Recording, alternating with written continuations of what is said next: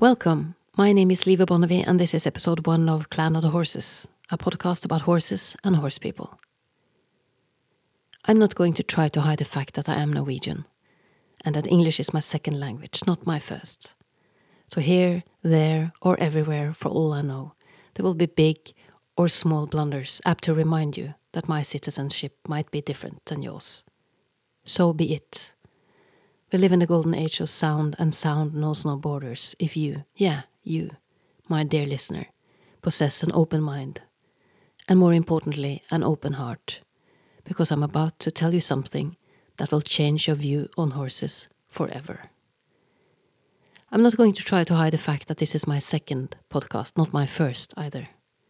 My first podcast is the Norwegian version, based on my novel Hestenes Klan, Clan of the Horses and this podcast is, apart from the original English interviews, a transcript of existing Norwegian episodes. I did consider using a professional translator in order to ensure that everything was perfect. But I'm sick and tired of perfect, to be honest. I leave that to the fashion bloggers. I'm also sick and tired of having to rely on others to get the job done.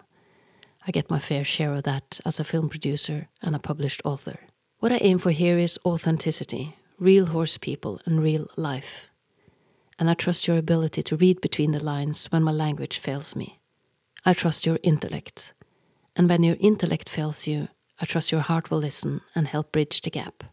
I've spent quite a bit of time trying to figure out the best way to start this podcast because I think it's important that it sets the right tone for the episodes that follow.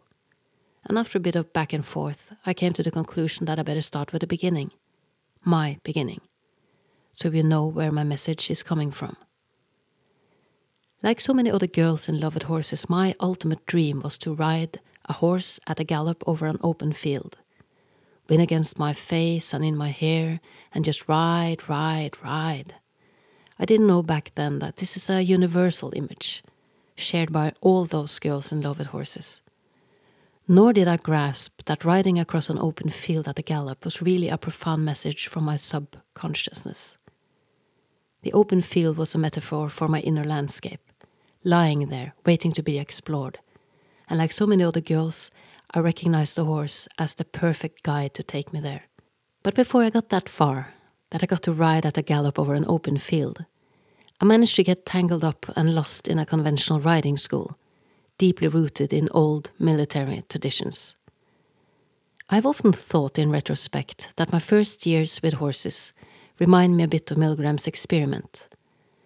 The Milgram experiment on obedience on authority figures was a series of social psychological experiments conducted by Yale University psychologist Stanley Milgram. What they measured was the willingness of study participants to obey an authority figure who instructed them to perform acts conflicting with their personal conscience. The participants in the study were led to believe that they had to administer electric shocks to another person, not knowing that the shocks were fake, or that the person who received them was an actor. These fake electric shocks gradually increased to levels that would have been fatal had they been real. In short, the experience showed that ordinary people's obedience to authority figures are much greater than we think. And looking back on my first years at the riding school, I failed to see that I would ever have thought it'd be a good idea to hit another sentient being with a whip, kick him hard in the belly, or jerk on the bit in his mouth without a hint of sensitivity. But that's exactly what I did. I was 10 years old and completely dependent on somebody being there and teaching me the difference between right and wrong. Unfortunately, no one did. Like the rest of the girls in love with horses, I chose the same riding school as my friends did. But had I known what I know today, I would have used a lot of time and worked much harder to find a place where they taught kids how to be respectful around horses, and where they taught kids to ride in balance and harmony, with softness, feel, compassion, and patience. It never occurred to me at the age of 10 that kids are fast learners, and what they learn early on tend to stick like glue. Nor did I know that it would take more than 15 years to unlearn 95% of the shit they taught me. As for the remaining 5%, they seem to be stuck for good, engraved in my cells and bones forever. Looking back, this was just the first of many life lessons in how clinicians, instructors, and trainers in the horse community are happy to empty your wallet, but often incapable of teaching you anything of lasting value. There is a big difference between good and bad riding instructors and good and bad riding schools. And I thought I would illustrate the difference by telling you two stories to help you recognize and avoid the latter. The first story I've called The Girl Who Refused to Jump and the second story is called Papillon, named after the little pony Papillon, oh, which is French for butterfly. The story about the girl who refused to jump is based on a, based on a riding lesson I witnessed some years ago. It was a beginner class with ten girls. They learned to sit comfortable on the horse in three gaits, and now it was time to jump. The experienced riding teacher asked the girls to queue up in one end of the indoor arena. She then built a plain obstacle in knee height on the long side, and placed herself next to the obstacle. And then she asked the first girl to jump, and the girl did, looking determined and fearless. She was followed by four other girls who jumped like they've done it a million times before. But the fifth rider hesitated. She was scared and didn't want to jump. But the riding instructor ignored her objections Jumping was the only dish served that afternoon, and everybody was expected to eat. The little girl tried to explain that she felt unsafe, but the instructor wasn't interested. She kept insisting that she had to jump, and then reminded her how it was done. I remember thinking that 30 years after I had my first riding lessons, there are still riding instructors out there who are working with children even though they don't like, understand, or care for them. It would have been so easy to let the little girl off the hook and give her time to find her courage. But no, the instructor insisted. The reluctant girl just had to jump. She hesitated for a while before peer pressure got the best of her, and she rode towards the obstacle. What then unfolded went a little too fast for the riding instructor, who probably had placed her mind somewhere else and wasn't really paying attention. When the horse approached the obstacle, it suddenly pulled hard left, attempting to avoid the jump. The rider instructor tried to grab the reins as the horse went past her, but she was too late. She did, however, reprimand the girl immediately and made her ride back to where she started and try again. The girl did what she was told, and the same scene unfolded. The horse pulled hard left, but this time the riding instructor got hold of the reins punished the horse to remind him who's boss, and then she demanded that the girl gave it a third try. At this point, it probably dawned on the horse that the only remaining option was to jump the obstacle, and he did, reluctantly. Finally, the girl was allowed to find her place at the back of the queue. She was crying, and my heart went out to her, but to be honest, even more so to the horse the horse that was punished for doing exactly what the girl had asked him to do. The girl didn't want to jump, and he didn't. The second story is a story about the little horse Papillon. He looked like a Welsh mountain, but it's hard to be sure. He was really petite and way past his prime, probably 20 years or older.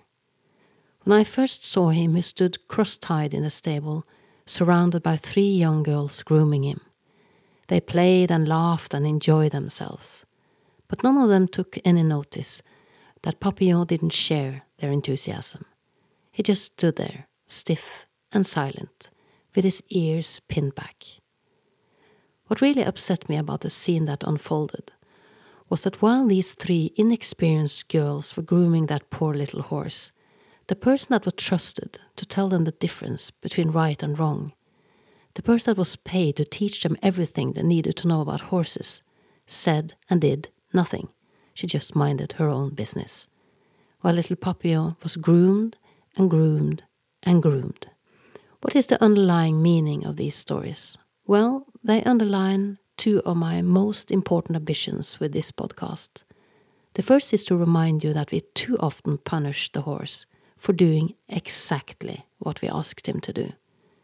The second is that we need to allow the horse to speak his innate language. We need to allow him to have a voice.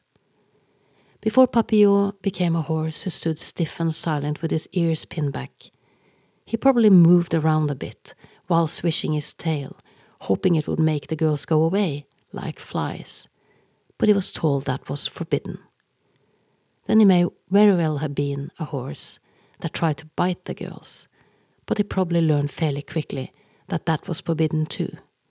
And when I met him, after a long life dedicated to human service, the only thing left of the nuanced language he was born with was clenching the jaw while pinning his ears. And at no point did the so called riding instructor tell the three little girls that when a horse looks like that, it means he does not want to be groomed. So, choosing the right riding school or the right riding instructor is one of the most important choices you make as a rider, whether you're a novice rider or an experienced equestrian looking for further education. You also need to take into consideration that the level of education of the average instructor varies not just from stable to stable, but from country to country. Some countries are young horse nations, like my country, Norway. Others have long traditions to fall back on, like England, Spain, or France. This needs to be taken into account when you choose your instructor. It is better to drive a few hours or even travel to another state or another country, like I have, and learn to ride properly than to choose the first stable you can find based on geographical proximity or flipping through the yellow pages. Be particular and very cautious about instructors who promise you immediate results. There are no shortcuts or quick fixes when it comes to riding. The foundation you build in the beginning of your career is there for life. Make it solid, balanced, and soft. It took me years to realize how worthless my first encounter with the art of riding had been. My seat was awful, shoulders stiff, hands insensitive, heels were hard and busy. And as far as the last 5% goes, if I take a break and do not ride for a while, guess what patterns surfaces the next time I mount a horse? Yeah, the old, reliable, shitty ones. If I had met my first instructors today, this would have been my opening line. I want my money back. I also wish I had known before I started riding that I brought with me two invisible challenges to the stable that I was not aware of. The first one was my efficient and busy brain. The human brain contains two major learning systems the knowledge and understanding based system, which captures connections that the brain must digest actively and break down into components. Then there is the automation system. That is, when you have acquired a skill that you have performed over and over again, which has eventually become so automated that you can perform a task without having to think. There is no doubt that the brain's ability to automate makes our complicated lives a lot easier in many ways. But when you encounter a horse, having a brain that operates in this way is not optimal. Let me illustrate the automation system in practice. Imagine you're walking towards an escalator in the middle of a busy mall to get to the second floor. As you approach it, you notice that the escalator is out of order. It doesn't move. But what your eyes see has no impact on your brain. As you place your foot on the first step of the escalator, your brain is still convinced that the escalator will in fact move, and it, it has carefully prepared and balanced your whole body accordingly. So the first two steps are bound to feel awkward and strange. In other words, seeing something with the naked eye is not enough to convince your brain to rethink a well established concept or pattern. On the contrary.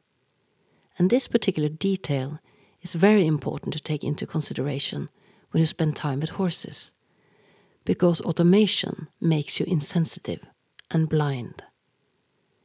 It is also important to bear in mind that before you enter the stable for the first time, you're bound to face another significant challenge, at least if we were born in the western part of the world. A challenge reminiscent of a handicap.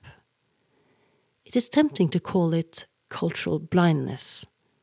You may not be aware of it, but the horse is playing a very prominent role in the history of art. The horse is by far one of the most depicted motifs through the ages, from the first cave paintings and all the way up to modern times.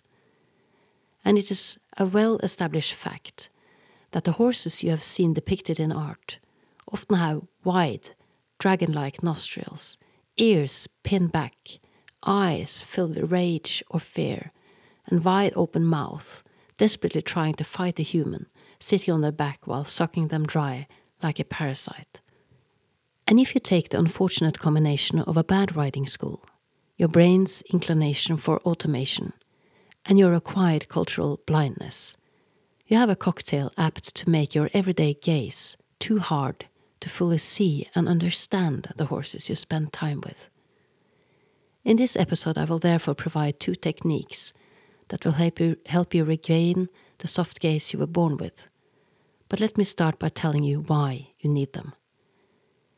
My experience is that owning the same horse for more than a decade is one of the best ways to gain a deep understanding of horses. And the journey that my first horse and I embarked on more than 30 years ago did change my view on horses forever. It started with a feeling that something was slightly off. And when I started looking for answers, I found some trainers who offered new perspectives. And I eventually ended up at a farm where all the riders put the horse first and their personal needs second. The easiest way to describe the experiment is probably by using a metaphor. Imagine two planets. One is the world of humans, and the other is the world of horses. Between these two planets, the humans have built a bridge. And I realized that I was one of those riders who crossed the bridge and brought the horse over to my world and made him live there. While what we tried to do in this more alternative stable was to lead the horse back over the bridge and allow him to stay in his own world and spend time with him there. The first thing you will notice if you spend time with horses where they belong is that they act completely different. It's like a completely different animal. They are softer in the body, milder and more open in their expression. The ear play, as we call it in Norway, is rich and they will greet you with a different kind of attention and interest than you're used to. The transition from conventional to natural keeping of horses was slow and soft, so I didn't notice much difference at first. But when I visited a conventional stable for the first time in years, the shock was indescribable. I made an attempt in a chapter of my novel Clan of the Horses, but the truth is that the experience left me at loss for words, and I will never get over it. I didn't fully understand at first, but I gradually, gradually came to realize that what had happened was that my gaze, after having spent so much time with horses in their own world, had become soft again. Too soft to handle horsemanship and riding in a conventional stable.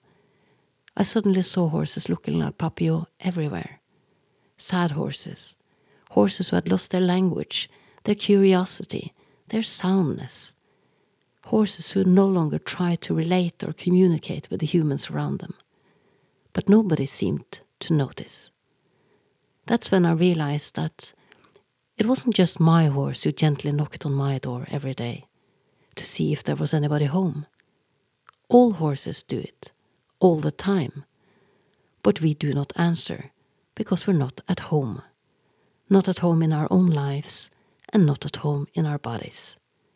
The great paradox for me is that what the horse has to offer, which everyone who rides intuitively feel a strong attraction to, is precisely the opportunity to find back to our authentic selves.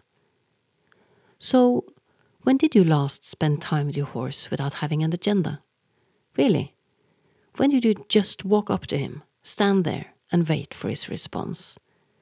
When did you last take him for a walk in a halter and just allow him to absorb the grass, the nature, the sun, and the wind? When did you last just share time and space with him without thinking about anything, time included? When did you last just lie next to him in the grass, under the same sun, and watch the clouds passing by? If the answer is never, I can't remember, or a while, feel free to step up your game. Your horse will connect and love you for it. And when you have done that for a few days, here are the two techniques that are apt to force your brain to give horses the benefit of a softer gaze. I call them the pasture test and the best friend test, BFT for short. They're both easy to use, and that will help you get past your bad riding school habits, your brain's talent for automation, and your cultural blindness. My contention is that art history has made us insensitive to the language and nature of the horse. And it has also taught us that when a human and a horse come together as one, completely different rules apply. For example, we allow much more violence and force when we deal with horses than many of the other domesticated animals we refer to as our friends. Imagine walking past a courtyard where somebody is trying to load a big black horse on a trailer. The horse refused to go up the loading ramp, and the determined horse owner jerk on the lead rope and use a whip. As you walk past, the horse tries to bolt, but the owner stands her ground and hit the horse again. After all, a horse weighs 600 kilos, and it needs to be controlled. Then imagine that you walk past a driveway where a dog owner tries to get a large black dog to jump into a cage in the back of the car, but the dog refuses. How would you react if the dog's owner jerked on the collar several times as hard as she could, and then hit the dog with a whip so it whimpered in pain? Would you get involved or mind your own business? You would interfere, is my guess. Hitting or kicking a dog is just not acceptable, nor is jerking on the dog's collar as hard as you can. But hardly anyone raises an eyebrow if you hit, kick, or jerk on the lead rope or reins on a horse. Have you ever wondered why? Why there are separate set of rules for horses and dogs? Like I said, it's my contention that when a human controls a horse through either lead rope or reins, we stop seeing the horse as a horse. Our brain sees him as an extension of the rider, and we are no longer able to truly see the horse as an individual living being. Using the past pasture test will help you separate horse and human, and it will also enable you to see the horse clearly.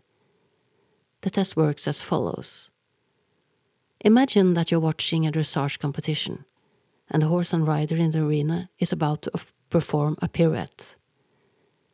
Your task then is to erase the rider, the saddle, and all the equipment, bit, bridle, everything, so the horse is left alone and naked, so to speak. Then you eliminate the arena, the judges, and the audience, and picture the horse in a pasture instead. And as you watch the pirouette being performed, ask yourself the following two questions Does this movement look natural? And if the answer is yes, with what quality was the movement performed? I use the pasture test to determine whether the performed movement is natural for the horse or not, something I think is essential. And when it comes to a pirouette, a passage, or in fact also a piaffe, albeit uh, to a lesser extent, you will find variations of these movements within the horse's natural behavior. It is not uncommon to see a horse perform a 180 or 360 in a heated situation, nor is it unusual to see a horse performing a perfect passage. And with domestic horses, you can also see piaffe, if a very excited horse is waiting impatiently at the gate, for example. Whatever falls into the category normal pattern of movement, I am for. What does not fall into this category, I'm against. It is that simple. Let me give you a few examples. Many horse owners teach their horses to lie down on command. Not an exercise I recommend because we're talking about a flight animal and lying down makes them vulnerable. But having said that, I have no problem with it as long as it's positive reinforcements that's used and as long as the horse really feels safe. I do, however, have issues when a so called horse master train a horse to lie down flat on its back, like a dog, with its vulnerable stomach exposed. Do not allow yourself to be fooled or impressed. Trust me, a true horse master knows better. For sure, a horse can load all his body weight on his spine for a few seconds while rolling, but only for a few seconds. And if you know what his spine looks like without hair, skin, tendons, or muscles, it makes perfect sense because it's like lying on a bed of nails, or more precisely, a ridge of nails. Look it up if needed. Then you have horse owners who teach their horse to sit like a dog on command. This is an example of an exercise that will not pass the pasture test. For sure, some horses will sit for a few seconds while getting up after a roll, but rarely longer, unless there is something wrong with them, as opposed to a dog who will sit numerous times a day by choice. So if you want an animal to lay on its back or sit, consider buying a dog, not a horse. Then you have the grey areas. Things are never just black and white, there are always several shades of grey in between. While pirouette, passage, and jumping are all examples of natural behavior in a horse, apt to be refined, lying on his back with an exposed stomach or sitting like a dog is not. But what about backing up, or a Spanish walk? Well, you will seldom see a horse walking backwards unless somebody makes him. And although you can see a horse lifting his front leg as if it was planning to take the first step of a Spanish walk, for example, when two horses meet each other for the first time, you will never see him take the second step, which is apt to make me reluctant but if you do decide to teach him to back up, because it's a requirement for dressage competition, I'd make sure to help him keep his diagonal while doing it. Not four separate steps, but two beats, with footfall like trot, only backwards. And if you consider teaching him Spanish walk, be very particular about how and why, because this is a movement he will never offer by himself. Then comes the second question the pasture test will help you answer. With what quality was the movement performed?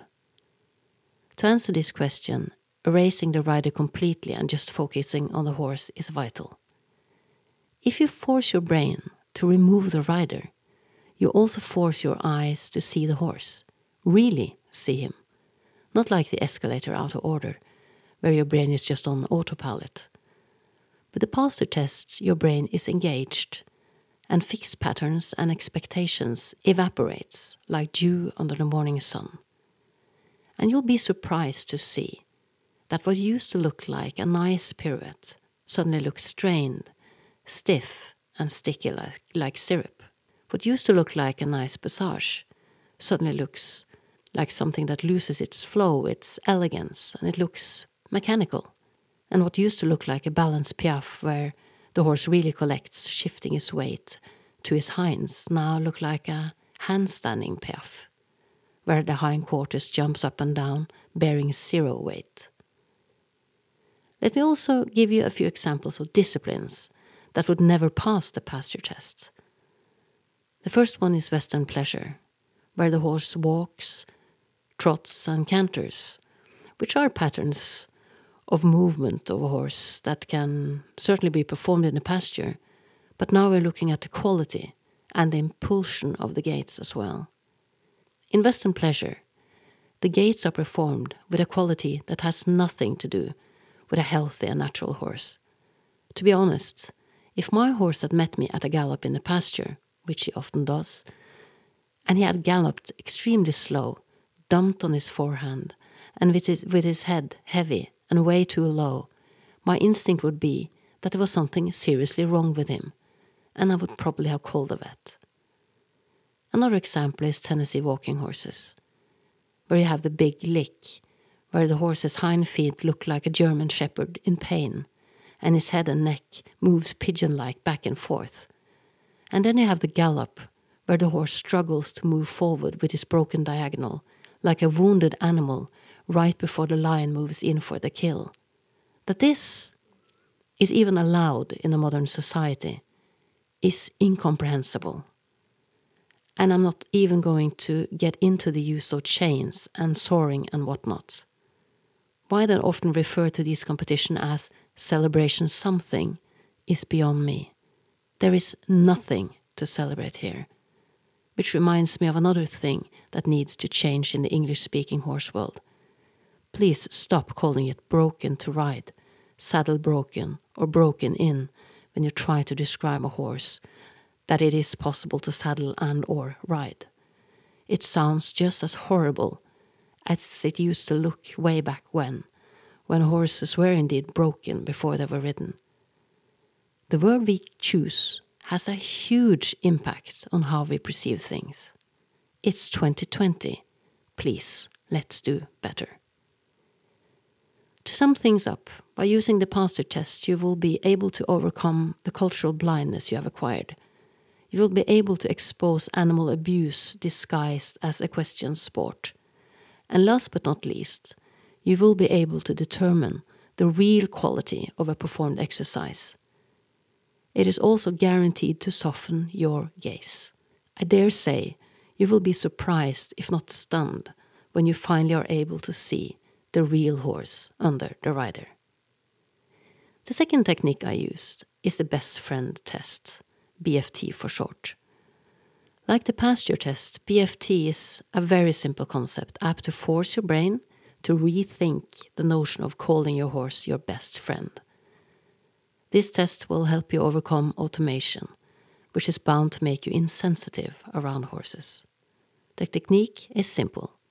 You force your brain to replace your horse with your best human friend. The first thing that will happen is that your brain will protest loudly and call the technique meaningless. Your brain already knows that you don't treat your horse as your best human friend. You would never put a bit in the mouth of your human friend. Neither would you lock him up for the night or and for the most of the day and leave. But you do both and more to your horse on a daily basis. And since you've done it a million times, it was automated a long time ago, and you're no longer as sensitive as you need to be. If it is true that your horse is your best friend, then it's time to stop and reflect. Not to say that you can't keep your horse in a stable or use a bit, but you have to be aware of the quality of your actions. You have to reflect on how things are done to your horse. Replacing his mouth with the mouth of your human friend, and imagine locking your human friends up for the night in the stall. Your brain will be really concerned about the details it ignored completely just a few seconds ago. How clean is that bit, really? Is it fitted correctly so it creates as little discomfort as possible? Is it small enough to allow the mouth to be closed? Is it cold? It ought to be lukewarm. Would maybe bitless be better? Then imagine sitting on a best friend's back, holding the reins, and note the questions that keep coming from your desperate brain. How soft is the hand holding the reins? How clear is the line of communication between hand and mouth? So your friend will understand what your delicate and soft signals mean. Remember, your human friend can no longer speak because of the bit. Only available communication now between the two of you is through the reins and your bodies, and you will for sure neither pull, kick, hit, or jerk. Who wants to hurt their best friend? The same goes for locking your friends up in the stable to stay there for hours, maybe longer. If you did, I suspect you would have made 100% sure that your friend had the opportunity to rest comfortably in a clean, welcoming environment and have access to clean water at all times and you would make absolutely sure that your friends knew when the doors would be unlocked again. Predictability and rhythm makes confinement easier to handle. So, to sum things up, the value of a soft gaze when being with horses can hardly be underestimated, and it is the bedrock on which this podcast is built. I will also share notes from different clinics from the last 20 years, evaluate different training philosophies, and invite guests who offer different perspectives or know more than I do. And sometimes I may give you a riddle, like the one you got with the trailer for this podcast. Here is the answer. I asked you to imagine walking past the green meadow and seeing four grazing horses. The first horse looked small and stocky, heavy built with a solid skull, thick neck, and short legs. His mane was dark zebra like erect, and he had no forelock. He was dun colored, but his belly and muzzle were white, and his lower legs dark in color, almost black. The Przewalski horse is the closest relative we have to wild horses today. It is a rare and endangered species native to the steppes of Central Asia. It was virtually extinct from the wild, but reintroduced to its native habitat in Mongolia in the 1990s. Wild horses are designed to eat more than 17 hours a day, drink once, and sleep 3 to 4 hours, either lying down or standing. They are curious by nature, in constant movement, and highly sociable. Remember, this is the life horses were meant for. The second horse was Bay. There was an eagle feather attached to her mane, and her coat looked curly. If you didn't know better, your first instinct would probably tell you that she was just turned out after a long and hard trail ride. But you'd be mistaken. The curly horse is claimed to be the only hypoallergenic horse breed in the world. Research indicates a protein is missing from the hair of the curlies, which may be what causes allergic reactions to other horses. There are only a few thousand curlies worldwide. The origin is debated, but I'll stick to the version I know. Native Americans regarded the curly horses as sacred, and only shamans and chiefs were allowed to ride them. To me, curlies symbolize the sacred and spiritual side of horses and if you look at myth and folklore, the horse is often depicted as the bridge between our world and the spirit world.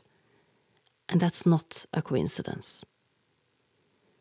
The third horse was a magnificent black stallion with a shiny coat, with a burn mark on his hip resembling a bull's head, and he was wearing a halter made of pure gold. There are many famous horses throughout human history, but few are more famous than this one. This stallion was offered to King Philip II of Macedonia around 344 years before Christ. But King Philip was not too enthusiastic. It was an amazing horse, but it proved impossible to ride, so the king turned down the offer. But his 12 year old son Alexander was mesmerized by the black stallion, and he made an agreement with his father that he would pay for the stallion himself if he was unable to ride him. King Philip agreed to this, and the story that followed exists in at least two versions. In the first version, Alexander understood that the stallion was afraid of his own shadow, and all he needed to do to ride him was to make sure that the horse faced the sun. In the second version, Alexander rides the stallion after putting on a halter of gold. Bear in mind that the Latin name for gold is aurum, which means shining dawn.